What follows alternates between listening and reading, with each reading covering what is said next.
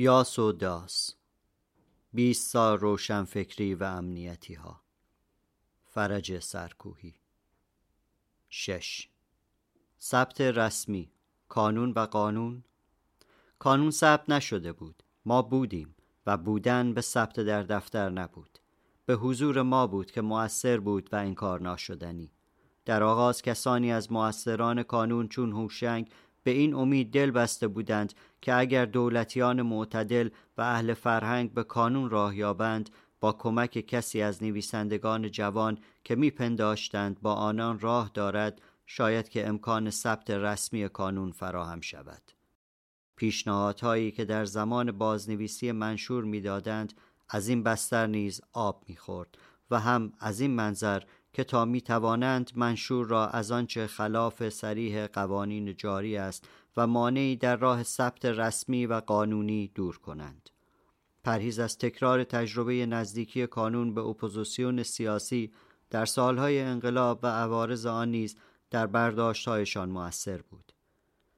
پیشنهاد تلاش برای ثبت رسمی و قانونی معمولاً با پیشنهادهایی چون حذف واژه اندیشه و حذف قید بی حصر و استثناء از عبارت آزادی اندیشه و بیان بی حصر و استثناء و اصرار بر قید موادی از قانون اساسی در مقدمه منشور همراه بود. گرایش دیگر که از جمله شاملو و براهنی و مختاری و کوشان و قفار حسینی و پوینده و من و غیره را در بر می گرفت، با حذف واژه اندیشه و حذف قید بی حصر و استثناء که آن را کاهش منشور برای ثبت قانونی و رسمی می دانستیم، با اشاره به موادی از قانون اساسی یا هر قانون دیگر در مقدمه منشور مخالف و خواستار حق حضور و فعالیت علنی کانون بود. در جریان بحث‌ها طرفداران ثبت کانون به تدریج از رأی خود برگشتند یا تحقق آن را ناممکن دیدند. ثبت کانون نویسندگان ناممکن بود. کانون نویسندگان اگر نهادی کارگری یا کارمندی تلقی می‌شد، برای ثبت باید به وزارت کار رجوع می‌کرد. ما کارگر و کارمند نبودیم.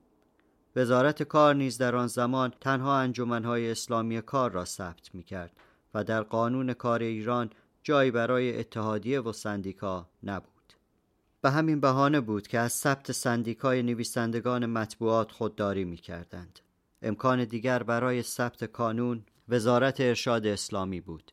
در آیین‌نامه‌های وزارت ارشاد انجمن‌های اسلامی هنرمندان و نویسندگان پیشبینی شده بود.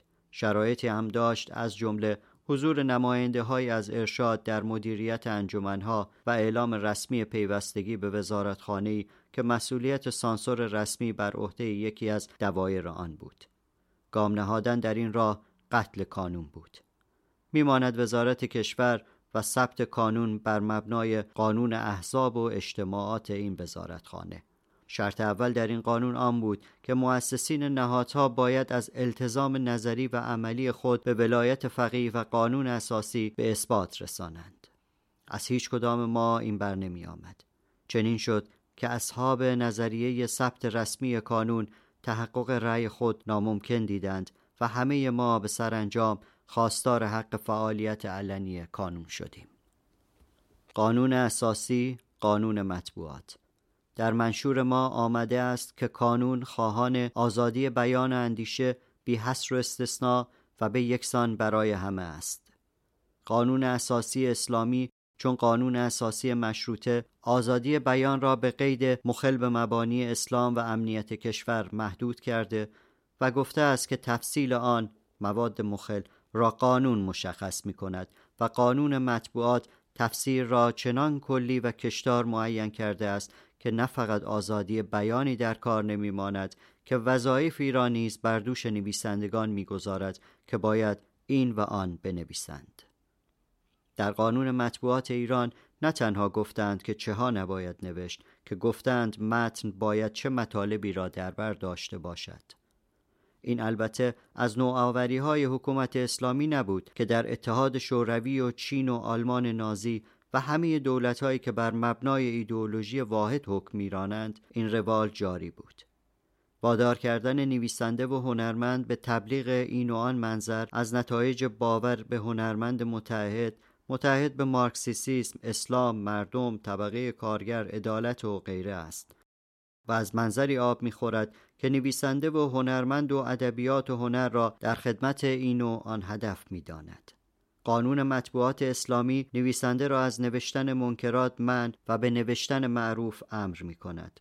چند جلسه جمع مشورتی به بررسی این قانون گذشت و در همین بررسی‌ها بر کسانی که به قید موادی از قانون اساسی در منشور اصرار داشتند نیز روشن شد که میان قانون مطبوعات که محدوده‌های آزادی بیان را به صفر می‌رساند و منشور ما شکافی پرناشدنی است.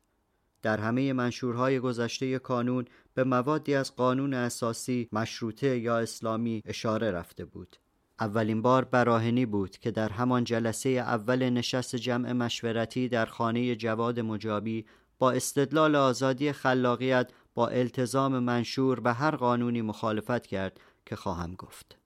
کسانی هم بودند که می‌گفتند قید موادی از قانون اساسی در مقدمه منشور تاکتیکی است مناسب و سپری است در برابر هجوم‌ها و راهی برای ثبت شدن. تجربه‌های احزاب و سازمان‌هایی که تا حد همکاری با استبداد حکومتی پیش رفته بودند و قانون اساسی را تایید کرده بودند، حزب توده، اکثریت، نهضت آزادی و غیره، نشان میداد که این گونه تاکتیک‌ها راه به جایی نمیبرد جز همان نردبان شدن که مهندس بازرگان از آن در انقلاب در دو حرکت خود به تلخی یاد کرده است. به هر حال ما حزب سیاسی نبودیم تا این گونه تاکتیک‌ها را دنبال کنیم. جناح‌های حکومتی و ناوابستگی کانون. کسانی که با حکومتیان و افرادی از کارگزاران و میانه‌روهای دولتی تماس‌هایی داشتند تا قبل از انتشار متن 134 که هنوز امیدشان ناکام نشده بود، پیغام‌ها و پسخام‌هایی برای مؤثران جمع مشورتی می‌آوردند. اینور آنور هم می‌نوشتند که تفاوت‌ها را در دولتیان باید دید و از همکاری فرهنگ پروران و معتدل‌ترهای آنان بهره باید جست. در نظام اسلامی همواره جناح‌ها و گرایش‌های گوناگون با هم در تضاد بودند. سازگار کردن اسلام با نیازهای جامعه و فضای اواخر قرن 20 و قرن 21 با التزامات حکومت بر جامعه‌ای در حال گذار به مدرنیته، با فرایند جهانی شدن، با انقلاب اطلاعات و رسانه‌های فراگیر، با نیازهای داخلی و بین‌المللی و با زمان و زمانه کاری خورد نبود. حاکمان نورسیده دیگر مسلمانان معمم و مکلای در اپوزیسیون دیروزی نبودند که اکنون مدیریت کشوری بزرگ و پرجمعیت در منطقه حساس از جهان را بر عهده داشتند و خود نیز در فرایند تحول ساختاری بودند. قدرت و تجربهشان فزونی می‌گرفت و کیسه‌هایشان پرتر می‌شد. با امکانات و موقعیت جهان آشناتر می‌شدند. همه چیز از اندیشه‌ها و آرایشان تا تفریحات و گذران اوقات فراغتشان با ضرباهنگی پرشتاب در تغییر بود. پرسش‌های بزرگ پاسخ‌های متنوع می‌آفریدند و تحولات اساسی به تعارضات بنیادی دامن می‌زدند. تضاد منافع هم کار خود می‌کند. پس جنگ اندیشه و قدرت و ثروت در میانشان افتاده بود و کشمکش‌هایشان هر روز رنگی تازه به خود می‌گرفت. در آغاز بین آرمانگرایان چپ پوپولیست که از اقتصاد دولتی، مبارزه با آمریکا و اسرائیل، صدور انقلاب، اسلام ناب محمدی و اجتهاد امام دفاع می‌کردند و جناح راست محافظه‌کار که مدافع بازار آزاد و فقه سنتی بود شکاف افتاد. خط امام با انجمن حجتیه و هیئت‌های مؤتلفه اسلامی و فدایان اسلام درگیر شد. بعدتر به هنگامی که بیماری سرطان آقای خمینی جدی شد، آقایان هاشمی رفسنجانی و خامنه‌ای و حاج احمد آقا و ریشهری و نیز بزرگان جناح راست برکناری آقای منتظری و کشتار زندانیان را در سال 67 تدارک دیدند. در هنگام آن کشتار بزرگان جناح چپ چون آقایان موسوی اردبیلی و موسوی خوئینی‌ها و عباس عبدی و سعید حجاریان در دستگاه‌های قضایی و امنیتی سمت‌های مهم داشتند و آقایان بهزاد نبوی و محمد خاتمی کباده وزارت بر دوش می‌کشیدند. دست به خون آلودند یا سکوت کردند. تنها آقای منتظری بود که آشکارا و بی‌پرده به انتقاد از کشتار زندانیان برخاست و مقام خود در راه عقاید خود فدا کرد. در کشتار زندانیان در سال 67 نه فقط جناح‌های حکومتی که حتی بیشترین روشنفکران و نشریات مستقل از جمله آدینه نیز سکوت کردند. جناح‌های حکومتی راست و چپ و بنیادگرا و اصلاح طلب به منافع خود می‌اندیشیدند و به پاک کردن زمین خدا از منافقین و کفار. نگران آن بودند که پس از مرگ آقای خمینی با رهبری آقای منتظری امکان آزادی زندانیان سیاسی فراهم شود. همراهی یا سکوتشان را حفظ نظام و مقام و قدرت توجیه می کرد. اما برای ما روشنفکران مستقل چه رفته بود؟ بیخبری بود یا ناباوری؟ ترس بود و بزدلی یا مصلحت اندیشی و ناتوانی؟ کوری بود یا چشم بستن؟ به روزی باید بنشینیم و به سکوت خود در برابر کشتاری که در تاریخ ما و جهان نمونه‌ای است کمیاب از خشونت لجام گسیخته بیاندیشیم. با حذف آقای منتظری و مرگ آقای خمینی راه بر جناح راست بازتر شد. بعدتر با سازش آقای رفسنجانی با جناح راست و قدرتگیری ثروتمندان نوکیسه و مدرن، روحانیون مبارز جناح چپ و هواخواهان مکلایشان و خط امامی ها از حکومت حذف شدند تا به زمان دوری از قدرت گروهی از آنان با اندیشه های آقای عبدالکریم سروش دمخور شوند که از نسبیت گرایی کارپوپر به صراحت‌های مستقیم رسیده بود و از مدارا و تسامح و تحمل دیگران می گفت. موج جدید رفرمیست‌های اسلامی در میان این گروه بود که جوانه زد. به دور دوم ریاست جمهوری آقای رفسنجانی مدیران، تکنوکرات‌ها و بوروکرات‌های اسلامی به تدریج به عنوان کارگزاران سازندگی بال دیگر رفرم را شکل دادند. اینان هواخواه آزادی‌های کنترل شده، استبداد معقول سیاسی و خصوصی سازی بودند. رفرم‌های اسلامی در حلقه کیان و سازمان مجاهدین انقلاب اسلامی با مسائل فکری و نظری بسیار درگیر بودند. اینان در حاشیه قدرت به تدریج از توتالیتاریسم، پوپولیسم، مبارزه با آمریکا، دفاع از مستضعفین، حکومت جهانی اسلام و اسلام ناب محمدی دور می شدند تا بعدتر به رفرم‌های سیاسی محدود در چارچوب قانون اساسی، قانونگرایی، تشنج زدایی، اقتصاد باز و گفتگوهای تمدن‌های دینی برسند و در زمینه برنامه‌های اقتصادی با کارگزاران سازندگی همراه شوند. اما به زمانی که جمع مشورتی کار خود آغاز کرد، حتی تندروترین رفرمیست‌های اسلامی و حتی نهضت آزادی نیز آزادی بیان بی حصر و استثناء را از نشانه‌های غرب زدگی می‌دانستند و خروج انسان از تابعیت الله. بیشترین کمونیست‌های ایرانی از مشروطه تا کنون دست کم تا این اواخر آزادی بیان و اندیشه را امری فرعی و لوکس تلقی کردند که می‌توان آن را در پای مصلحت‌های روز قربانی کرد. مذهبی‌ها نیز از هر گروه، مجاهدین و بنیادگرایان و رفرمیست‌ها و کارگزاران، آزادی را تنها در چارچوب‌های اسلامی البته با برداشت‌های گوناگون روا داشته و با آزادی بیان به یکسان برای همه برخوردی همسان کمونیست‌ها داشتند. جنگ جناح‌ها در حکومت اسلامی بالا می‌گرفت و کارگزاران سازندگی که سیاست نهادهای موازی را درباره کانون دنبال می‌کردند، به نفوذ در کانون و در دست گرفتن کنترل آن می‌اندیشیدند تا از آن علیه جناح مقابل خود بهره گیرند. تفاوت این جناح و بعدتر رفرمیست‌ها با جناح راست محافظه‌کار بنیادگرا بر همگان روشن بود و ما اشارات مستقیم و نامستقیم آنها دریافتیم. کسی منکر تفاوت‌ها نبود و آدم عاقل در موقعیت ناگزیر میان روها و معتدلترها را به سختگیرها ترجیح می‌دهد. اما کانون به اعتبار استقلال خود بود که کانون بود و اعتبار خود از ناوابستگی خود می‌گرفت. وزارت اطلاعات نیز در کار چهره‌سازی، فعال کردن نهادهای موازی، تخریب چهره‌های مستقل و پلیسی کردن فرهنگ بود.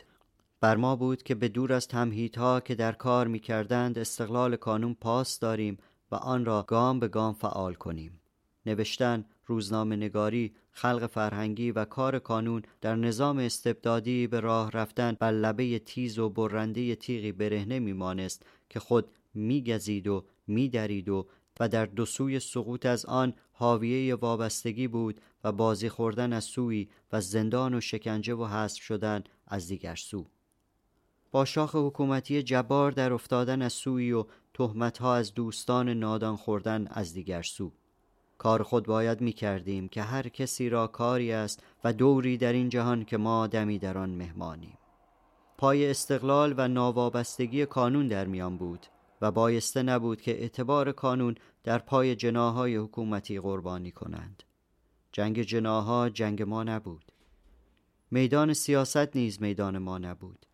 بحث درباره ثبت رسمی کانون یا فعالیت علنی و آزاد آن، قید موادی از قانون اساسی، حذف واژه اندیشه و قید بی حصر و استثناء از منشور و حفظ استقلال کانون از بحث‌های اصلی جمع مشورتی بود که منشور جدید کانون می‌نوشت. حکایت شکل‌گیری آن نیز روایتی دیگر است. اولین نشست جمع مشورتی تا بعد. غروبی بود که رفته بودم به دیدن هوشنگ. یادی کردیم از گفتگویی که سالها پیش در مجله ایران چاپ کرده بودیم. در آن گفتگو از استقلال نویسنده و نهادهای مستقل از دولت و اپوزیسیون هم سخن رفته بود. وقت دست داد. 3 ساعتی انگار نشستیم و گپ زدیم. گاهی هم قدم زدیم. در همان محوطه اکباتان 10-12 سالی فاصله بین دو بحث بر ما قرنی رفته بود. طوفان‌ها از سر گذرانده بودیم. معلوممان بود به یقین تجربه که برای بسیاری از ما دوران کشش‌های آشکار و پنهان به دگرگونی یکباره و کلی و کل جامعه به سر آمده است و نیز دوران خشونت در هر مفهومی و کاربردی. دانسته بودیم که کار ما کار فرهنگی است و خلق و کشف ابعاد متنوع حقیقتی که ابعاد آن بی‌نهایت است و با هر نگاه و به هر فرد و به هر دوری از نو خلق می شود و همواره جزئی و نسبی است. دانسته بودیم که کار ما کار فرهنگی است و خلق و کشف ابعاد متنوع حقیقتی که ابعاد آن بی‌نهایت است و با هر نگاه و به هر فرد و به هر دوری از نو خلق می شود و همواره جزئی و نسبی است. به بهای بسیار دانسته بودیم که آرمانهای کلی راه به ناکجا آباد قربانی کردن فردیت آدمی میبرند به پای مطلقهای ناانسانی. دانسته بودیم که دموکراسی با نهادینه شدن نهادهای مستقل و درونزای مردمی است که نهادینه می شود. پس اگر ما که باخته بودیم همیشه بتوانیم همیشه گوشه ای را که در آن ایستاده ایم کمی بسازیم یا همین سقف سانسور را کمی عقب بزنیم، برده ایم. در محافل دیگر روشنفکری نیز کم و بیش بحث فعال کردن کانون و مبارزه با سانسور بود. در آن روزگار در یکی از محافل روشنفکران سیاسی که من و هوشنگ نیز به آن رفت و آمد داشتیم، بحث حاکمیت از پایین هم مطرح شده بود و ضرورت خلق و پشتیبانی از نهادهای مستقل مردمی، NGO ها و دموکراسی نه فقط به مفهوم احترام به فردیت و حمایت از حق حضور و فعالیت اقلیت که به مفهوم حق مشارکت آن نیست. در همین گفتگو بود که گفتیم برای تحقق فکری که همیشه در جمع نویسندگان حساس به سرنوشت جمعی ما مطرح بود، باز فعال کردن کانون گام‌های عملی برداریم. گفتیم اول می رویم خانه شاملو. پیش از آن با شاملو درباره بازفعال کردن کانون بحث‌ها کرده بودیم و نظر او می‌دانستم که به برخی از نمودها مشکوک بود. زمینه دیدار مهیا کردم. 1-2 روز بعد غروبی بود که با هم رفتیم دهکده خانه شاملو. از بازفعال کردن جدی کانون گفتیم. شاملو بر هویت و استقلال نویسنده و کانون از این و آن جناح و گروه و دسته و ایدئولوژی و خط و ربط حکومتی و غیر حکومتی تأکید کرد و به ویژه بر پرهیز از دام نهادهای مشابه و موازی که در آن روزگار از تمهیدهای رایج اشقیا بود برای مخدوش کردن چهره ها و به کار گرفتن اعتبارها. در دیگر محافل روشنفکری نیز کم و بیش بحث باز فعال کردن کانون بود. فعال کردن کانون نیاز ما بود و نیاز جامعه ما. کانون نویسندگان ایران از کارسازترین و مؤثرترین نهادهای مستقل ایران بود و پیگیر آزادی بیان. آزادی بیان از کاراترین مسیرهای دموکراسی. با کمترین اشاره به ضرورت فعالیت کانون و گاه حتی با اشاره به نام آن تیغ‌های برافراخته تهدید و احضار و پرونده‌سازی فرود می آمد. در میان تیغ‌های برافراخته موجودیتمان و با تمهید نهادهای موازی استقلالمان در خطر بود. راهی باید می جستیم. تیغ‌ها را می شد به جان خرید. تمهیدها را اما هوشیاری ما چاره ساز بود. هفته بعد سیمین بهبانی 7-8 نفری از ما را به انتخاب خود به خانه شاملو خواند تا درباره واکنش جمعی به پرسشنامه رسمی تصمیم بگیریم که برای ترسیم جغرافیای فرهنگی ایران از ما پرسیده بودند کدام مسائل فرهنگی مهمتر است. فرهنگ را از جامعه تبعید کرده بودند و مرکز تحقیقات و پژوهش‌های استراتژیک وابسته به دفتر رئیس جمهور می‌خواست جغرافیای مسائل فرهنگی ایران را با پرسش از روشنفکران بنویسد که ابر احضارهای مدام و سانسور بر سرشان بود و در مطبوعات انحصار طلب چوب حراج بر امنیت و آبرویشان می‌زدند. پست‌های کلیدی مرکز در دست کسانی بود که پیش از آن مدیران امنیتی و اطلاعاتی و قضایی حکومت بودند. ریاست مرکز با آقای موسوی خوئینی ها بود و آقای سعید حجاریان از گردانندگان آن. پژوهشگران مرکز بیشتر استادان و دانشجویان دانشگاه امام صادق بودند که به مدیریت آقای مهدوی کنی بخشی از کار آموزش کادرهای وزارت اطلاعات و وزارت خارجه بر عهده داشتند. پرسشنامه را برای من به آدین پست کرده بودند و برای دیگران به آدرس خانه ها یا محل کار.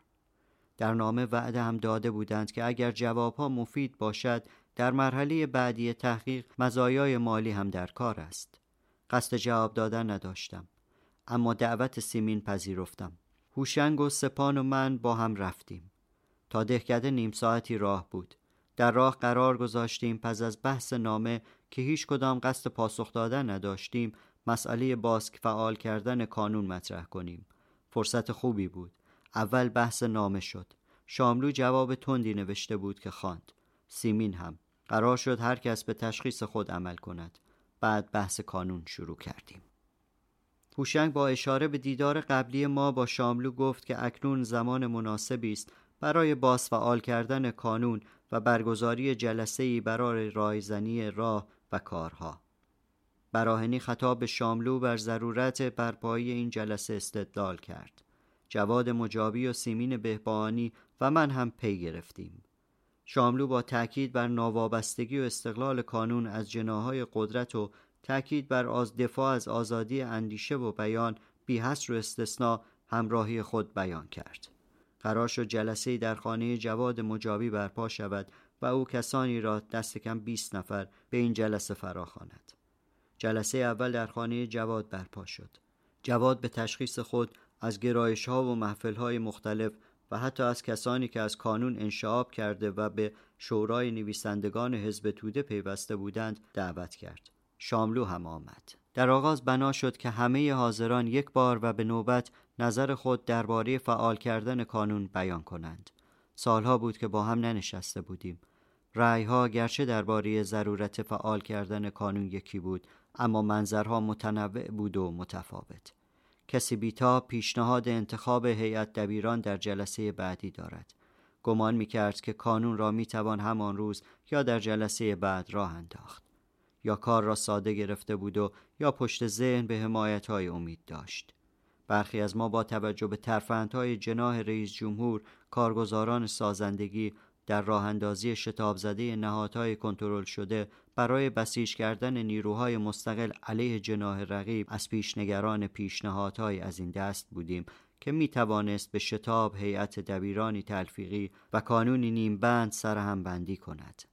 نظر مکتوب دیگری هم بود که هوشنگ ارائه داد.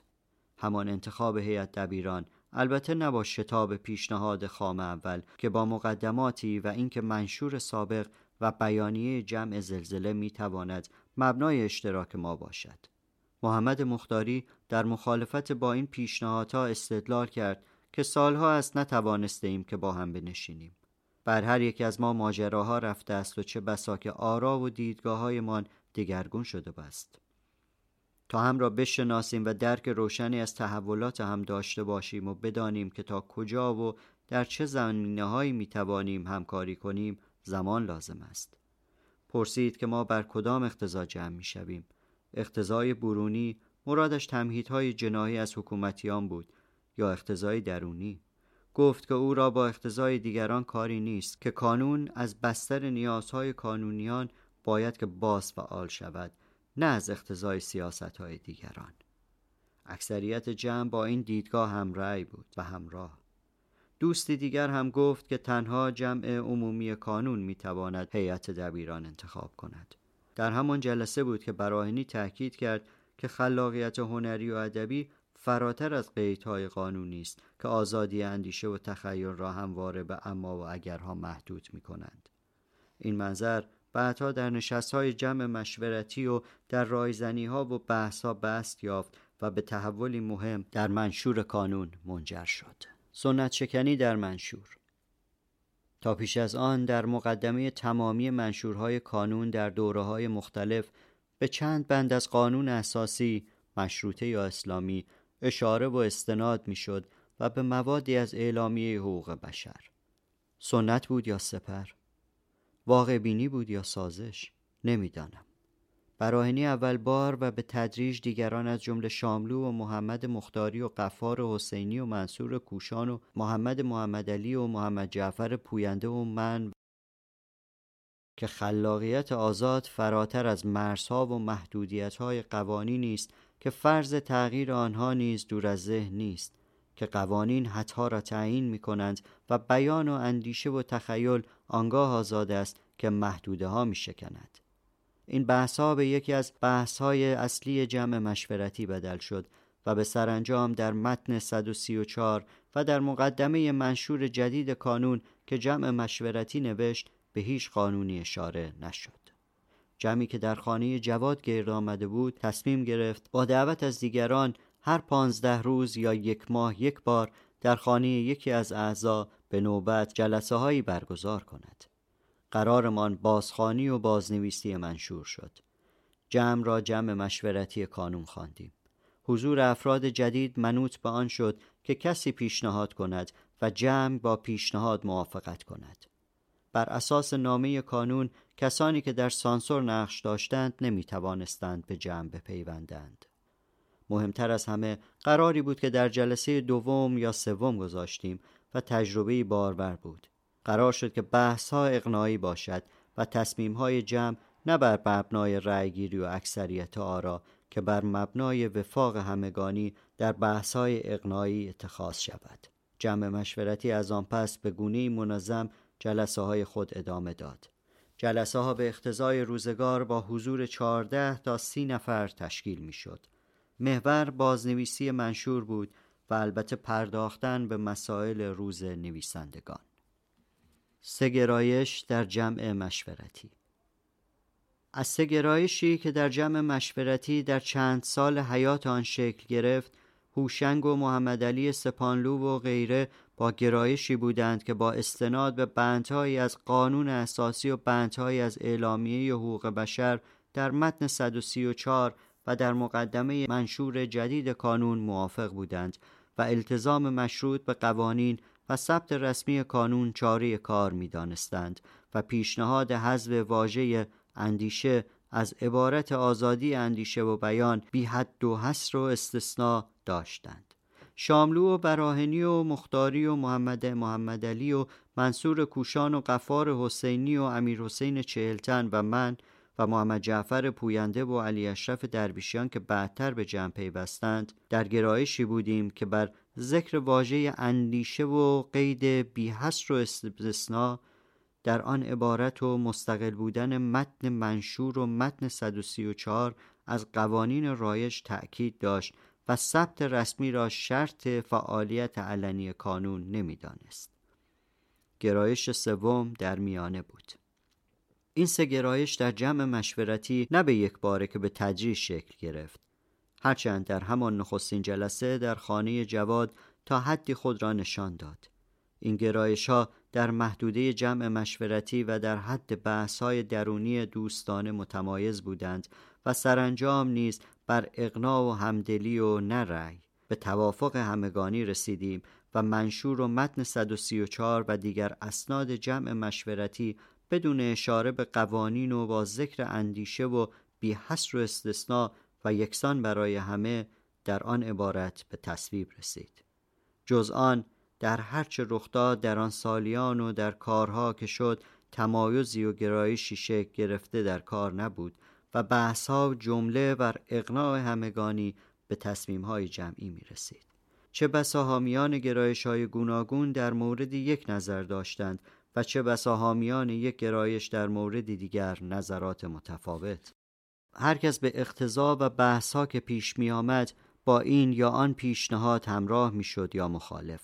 در تاریخ معاصر ایران تجربه جمع مشورتی تجربه یگانه است. نویسندگانی که آرا و عقاید مختلف فلسفی و سیاسی، سبک‌ها و روال‌های متفاوت ادبی و هنری، اختلافات حرفه‌ای، حسادت‌ها و دوستی‌ها و دشمنی‌های شخصی و سیاسی و فرهنگی و اجتماعی آنان را از هم جدا می‌کرد، چندین سال در جامعه استبدادی با هم نشستند. به رغم زندان و تهدید و مرگ و جنگ روانی و تمهیدهای پلیسی بر اقناع و نه رأی کارها کردند که نه فقط بر جامعه روشنفکری ایران که بر جامعه ایرانی در آن سالهای سرکوب و مقاومت تأثیر بسیار داشت. به برکت فعالیت‌های همان 10-15 پای ثابت جمع مشورتی بود که نامه سعیدی سیرجانی و متن 134 و دیگر متن‌های کانون چون نخستین تلیه‌های اعتراض‌های جمعی سکوت را شکست. به برکت جمع مشورتی و نوشته‌های نویسندگان مستقل ایرانی بود که آزادی بیان از آرمانی روشنفکری به یکی از خواسته‌های عمومی جامعه بدل شد. در هر جلسه نخست اخبار نویسندگان گفته می‌شد و بعد اگر امر مهمی نبود و حادثه‌ای که اقدام اضطراری به طلبت بازخوانی منشور را واژه به واژه پی می‌گرفتیم. کار بازنویسی منشور به درازا کشید. یکی هم به این دلیل که گاه مسائل مهمی رخ می‌داد و جمع یک یا چند جلسه به آنها می‌پرداخت. چند ماهی نیز متن 134 را نوشتیم. اقناعی بودن بحث‌ها نیز کار به درازا می‌کشاند، اما رابطه‌ای زنده و دوستانه ارمغان آورد. حاصل کار کارنامه ما است. نامه‌ها و متن‌ها که نوشتیم، گام‌ها که برداشتیم و پیشنویس منشور جدید کانون نویسندگان که اول بار 14 نفر آن را امضا کردیم. همان شب هم دستگیر شدیم. منشور نو. منشور جدید کانون که جمع مشورتی نوشت با منشورهای سابق تفاوت‌ها داشت. تحولات زمان و زمانه و مملکت و تحولات خود ما و تجربه‌های گذشته و نیز دیدگاه‌های نو در منشور جدید مطرح شده است. در مقایسه با منشورهای گذشته، زبان و گفتمان آن به زبان و گفتمان نویسندگان نزدیکتر است و از زبان سیاست دورتر. برخی وظایف که از ما، گفتمان و حوزه‌های دیگر به ضرورت‌ها و مزاج زمانه بر کانون تحمیل شده بود، از منشور جدید حذف یا بازنویسی شدند. به مثل بندی که دفاع از حقوق خلق‌ها را بر دوش کانون می‌گذاشت و از حوزه سیاست و خواسته‌های گروه‌های چپ اپوزیسیون به کانون راه یافته بود، به دفاع از حق نوشتن و چاپ به همه زبان‌ها تغییر کرد. منشور جدید خواهان چند صدایی شدن رسانه‌ها است و کانون را نهادی مخالف رسانه‌های تک صدایی معرفی می‌کند.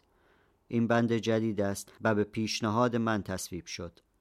در عصر ما آزادی بیان و اندیشه و تخیل به انجام نمی‌رسد جز آنکه رسانه‌های همگانی از فرهنگ تک صدایی به تنوع و کثرت چند صدایی برسند. منشور جدید نه فقط مخالفت با انواع آشکار و پنهان سانسور و خودسانسوری که مخالفت با حذف فرهنگی را نیز از وظایف کانون می‌داند.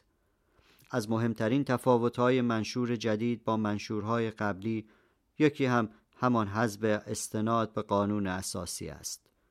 این اما برای ما همه به مفهوم مخالفت با قانون اساسی نبود، همانطور که استناد به آن در دوره‌های قبلی کانون در هر دو دوره مشروطه و اسلامی به مبنای موافقت همه با آن نبود.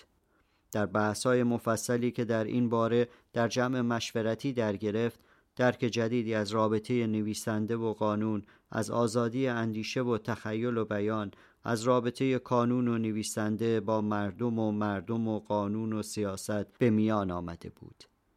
درکی که چشماندازهای تازه‌ای بر ما گشود. به دوران پهلوی دوم کانون برای خنثی کردن اقدام آشکار دولتیان در برپایی نهادی وابسته و برای مقابله با سانسور سیاسی شکل گرفت. به دوران انقلاب کانون در بستر انقلاب و برای مبارزه با سانسور فعال و به سازمان‌های سیاسی و اپوزیسیون نزدیک شد. به دوران جمع مشورتی کانون با سانسور و خودسانسوری سیاسی و دینی و اخلاقی و مکتبی و مردمی روبرو بود و با حزب فرهنگی و با تمهیدهای نچندان آشکار و حکومت برای وابسته کردن آن. چنین بود که منشور جدید بر استقلال و ناوابستگی کانون از سیاست تاکید بسیار دارد. شکست و بی‌اعتباری سیاسی ایدئولوژیک گروه‌های اپوزیسیون، نقد دیدگاه‌های گذشته اپوزیسیون مدعی دموکراسی و مدرنیته که خود اغلب با مدرنیته سر ناسازگاری داشت و در قوالب فرهنگ تک‌صدایی و استبدادی می‌اندیشید و با همان زبان نیز سخن می‌گفت و زیستن در کابوس حکومتی که تبعیت از مکتب و ایدئولوژی واحدی را تحمیل می‌کرد، کانونیان را به درک‌های جدیدی درباره آزادی و مدارا و رواداری رسانده بود. فضای جمع مشورتی و متن‌ها و نیز ترکیب اعضای هیئت 8 نفره متن 134 تأکید جمع مشورتی را بر کثرت و تنوع و مدارا و رواداری و فرهنگ چند صدایی نشان می‌دهد.